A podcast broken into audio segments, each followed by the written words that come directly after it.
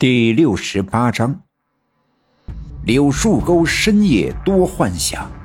阴阳错善恶各现形。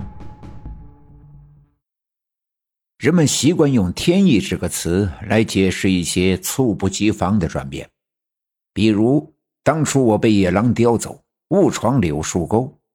比如常三太奶显灵，赐金甲蛇皮，再比如我爷爷几个月不说话，昨天突然开口。这一切或许就是天意。发生在我家的这些离奇的事情，或许预兆着我和爷爷丢失在柳树沟的魂魄是时候找回来了。我爷爷便带上他的大镰刀，肩上扛着一卷绳子，走出院子，直奔柳树沟。刚出院门的时候，忽然有人喊：哎，刘姐夫，这天都黑了，你干啥去？我爷爷循声看去，是我家的东邻居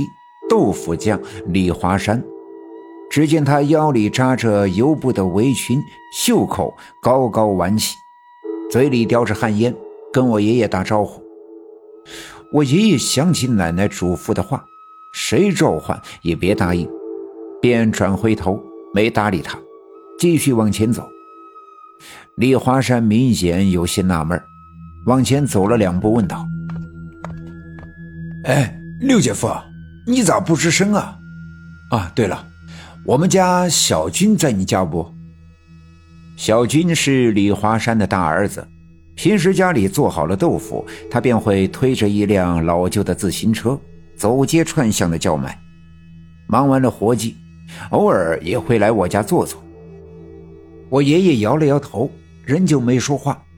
李华山也没在意，转身往自己家的院子里走，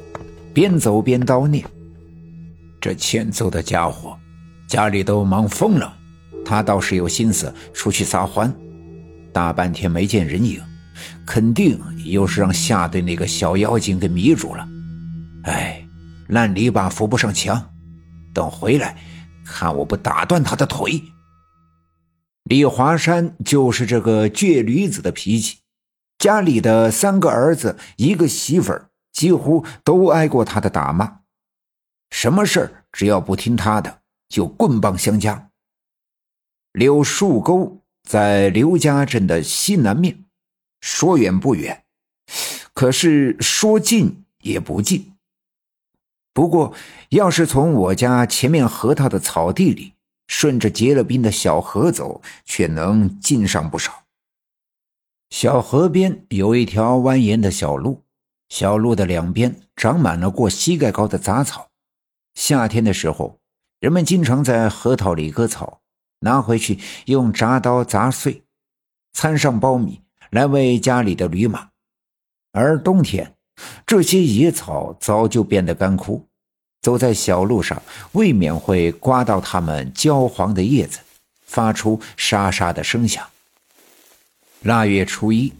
月亮藏着不肯露脸，当我爷爷走到柳树沟前面的那片田地的时候，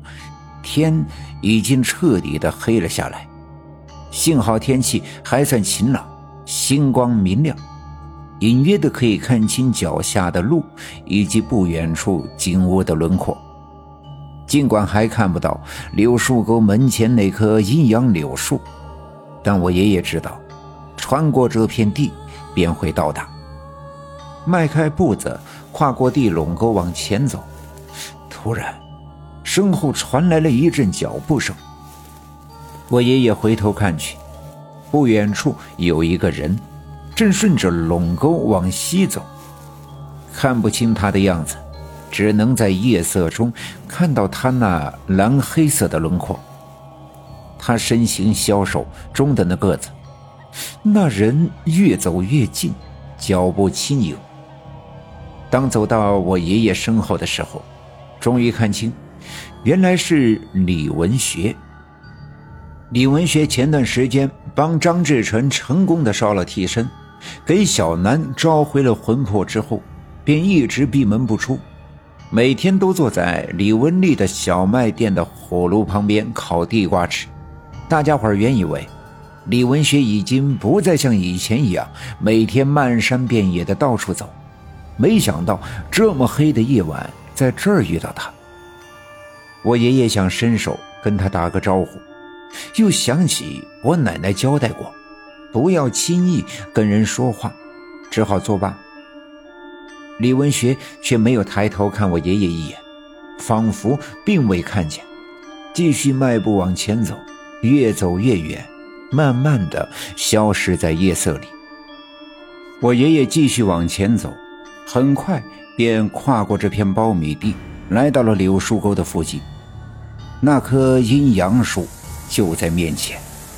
微微地吹来一阵风，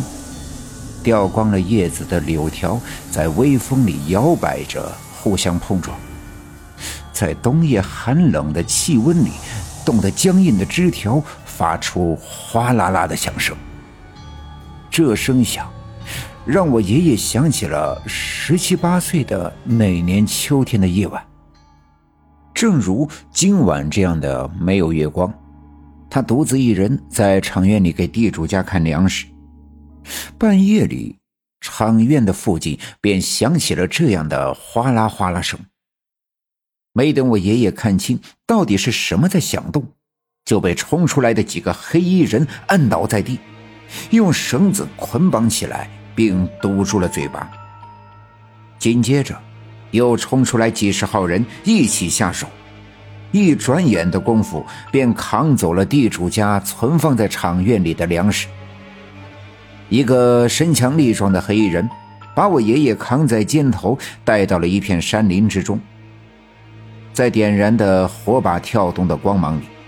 我爷爷才看清，领头的是一个满面络腮胡子的中年男人。那个中年男人放了我爷爷，再后来也正是这个中年男人把他的女儿嫁给了我的爷爷。